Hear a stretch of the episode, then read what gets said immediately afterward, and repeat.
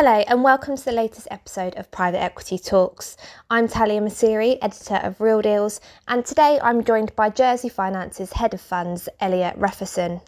So, just to start, Elliot, today we're obviously going to be discussing how substance is influencing how funds operate and also looking at fund formation too. Um, but, but before we get into the discussion, Elliot, could you give us a quick um, introduction to yourself and your role at Jersey Finance? Yes, um, I, am the head of funds at Jersey Finance. Um, the role of Jersey Finance, uh, Jersey Finance is a promotional body for the um, finance industry in Jersey. Um, my responsibility is to look after the funds area. On the one hand, Jersey Finance, Jersey Finance helps shape what the funds offering of Jersey PLC is, working with our, our government, regulator, and with industry. And on the other hand, we go and tell people what that product offering is. Great, great. Um, so the best person to kind of give us a give us a background and overview on on the new rules and, and how the, the, the industry is doing at the moment. Um, so Elliot, in terms of kind of as the PE world adjusts to this new post-pandemic environment, um, how would you say Jersey's private equity sector is performing at the moment? Uh, Jersey's PE sector is performing exceptionally well. Um, I mean, the year-on-year growth of AUM within Jersey um, to the year ended June 2021 um, at 20.5% mm-hmm. um, is the strongest in the past 10 years. Um, and private equity is cert- certainly leading the way within that growth.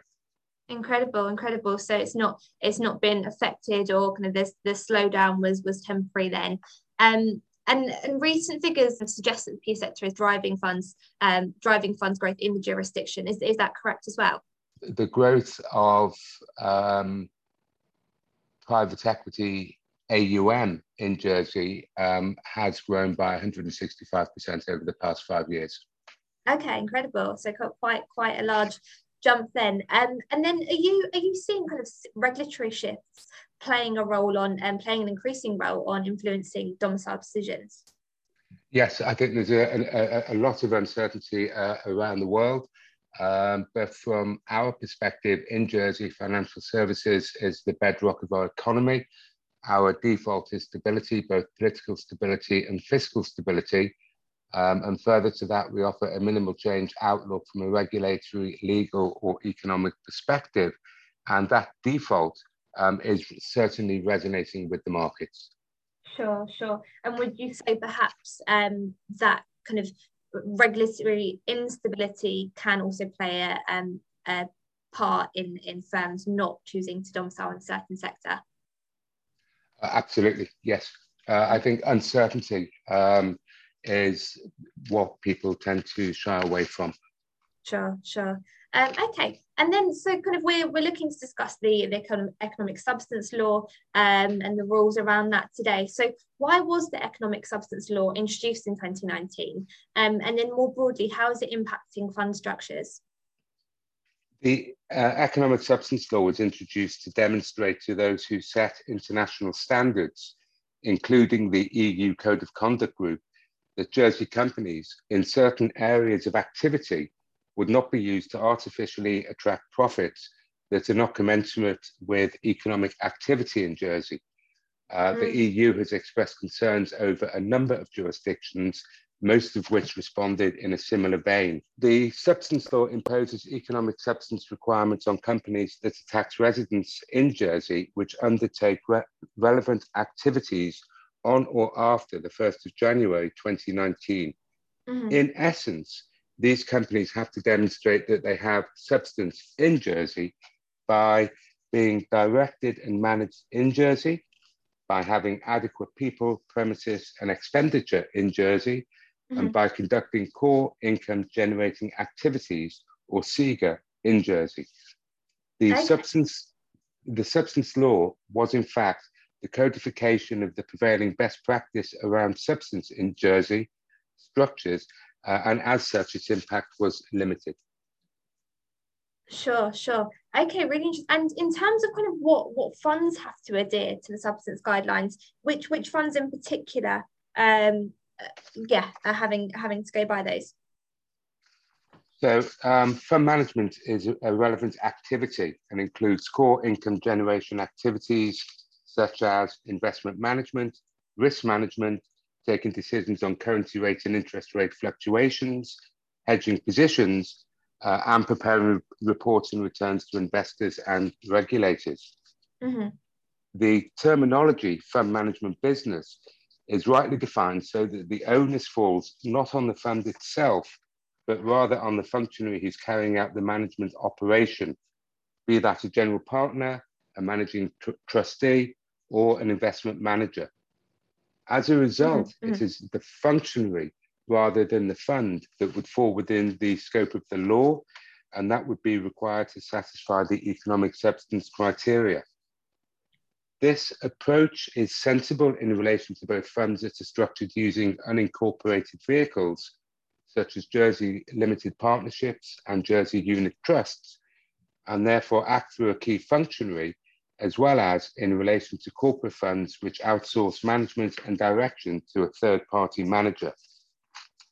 In such instances, the rules the, the, rules are focusing on the substance which lies with the supporting service providers. The existing law had not previously applied to corporate funds, and mm-hmm. a recent amendment introduced a new Article 5, which ensures that self managed corporate funds, which do not appoint a separate manager and therefore are effectively uh, internalizing management functions, are captured within the law. This takes effect from their first financial period commencing on or after the 1st of January 2021. Going forward, and in keeping with other Jersey fund structures, the self managed funds need to provide supporting evidence as to how they satisfy fund management requirements in the annual tax return filings. The test for whether a self managed fund is performing a relevant activity will turn on the fund management activities that it performs and is intended to mirror the requirements applied to other entities performing fund management business. Although self-managed funds are within the scope of the law, they are not required to satisfy the directed and managed test. In recognition of Jersey's funds regulatory regime, which already requires substance in the island. The government of Jersey have clarified that a self-managed fund does not satisfy the economic substance test if it is not compliant with the relevant regulatory regime. Mm-hmm. Revenue Jersey has indicated that it would expect the taking of decisions on the holding and selling of investments to always be carried out by the self managed fund itself, which will be demonstrated by way of frequent, detail, and robust consideration by the board of the fund meeting in Jersey to perform this function. Although the self-managed fund will be assessed against the same core income generating activities for fund management business as any third-party functionary, Revenue Jersey has acknowledged that the self-managed fund is unlikely to receive a discernible income stream arising out of its fund management activities and has mm-hmm. instead recognized that, that for self uh, sorry for a self-managed fund it will usually reflect this element of activity as part of the overall fees paid by its investors. Um, Elliot, how are the substance guidelines influencing how funds are structured? As a practical matter, the economic substance rules have not changed how funds are structured uh, mm-hmm. because the substance law is largely a codification of what was already um, existing best practice. Okay, okay, sure. Um, and then the law, the law also outlines how a company or fund should be directed and managed. Um, so what, what does this involve? Can you tell me a bit more about kind of what it involves um, and what does this mean for board and fund advisors? Sure. Um, some of the best practices will include strategic decisions to be taken at board committee meetings held in Jersey by directors or committee members with sufficient appropriate knowledge and expertise. The new guidance clarifies that the economic substance Jersey law does not require every board meeting to be held in Jersey or for a quorum of directors to be physically present at every board meeting which is held in Jersey. However, mm. Those requirements should be met in relation to the board meetings which the company considers to count towards demonstrating that board meetings are held in Jersey at an adequate frequency given the level of decision making required. So the board committee should meet in Jersey uh, with adequate frequency, with a quorum and majority of directors, members physically present, especially when considering core income generating activity matters. Sure. And where possible, directors um, should avoid dialing in to meetings from outside Jersey, and of course, full minutes should be kept. Okay, sure, sure, that makes sense. Um, and and just to, to clarify, do you what what kind of defines adequate frequency in terms of the the, the, the number of meetings perhaps per year? It's reflective of the underlying activity. Okay. Okay, sure. Um, and then is substance likely to have an impact on whether funds choose to domicile in Jersey or not? Um, what could you maybe outline the pros and cons of, of this guidance? Yeah, sure. Jersey is a very attractive domicile based on its default, which we mentioned earlier, of political and fiscal stability. Um, and one of our key strengths is corporate governance. And for this reason, the introdu- introduction of substance laws in many jurisdictions highlights our strength in this area.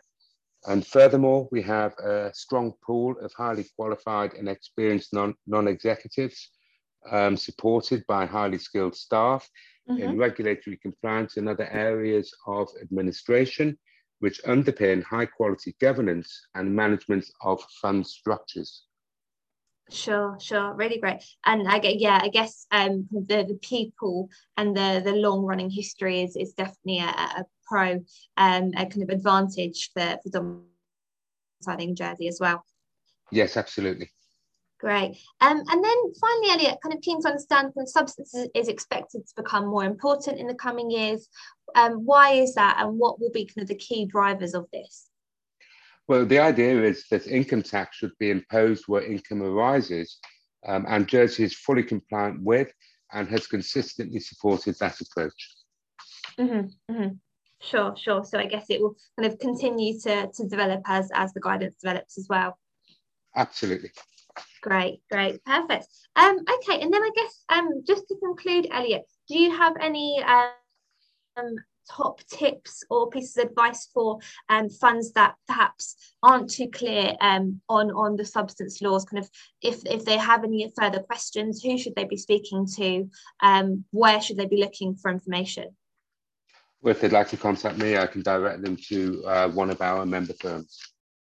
And that takes us to the end of our session today. Elliot, it's been a pleasure having you on our podcast to talk us through what is a very intricate and complex area. I'm sure some of our listeners will be keen to get in touch and learn more. But for now, thank you for speaking with me, Elliot, and thank you all for listening.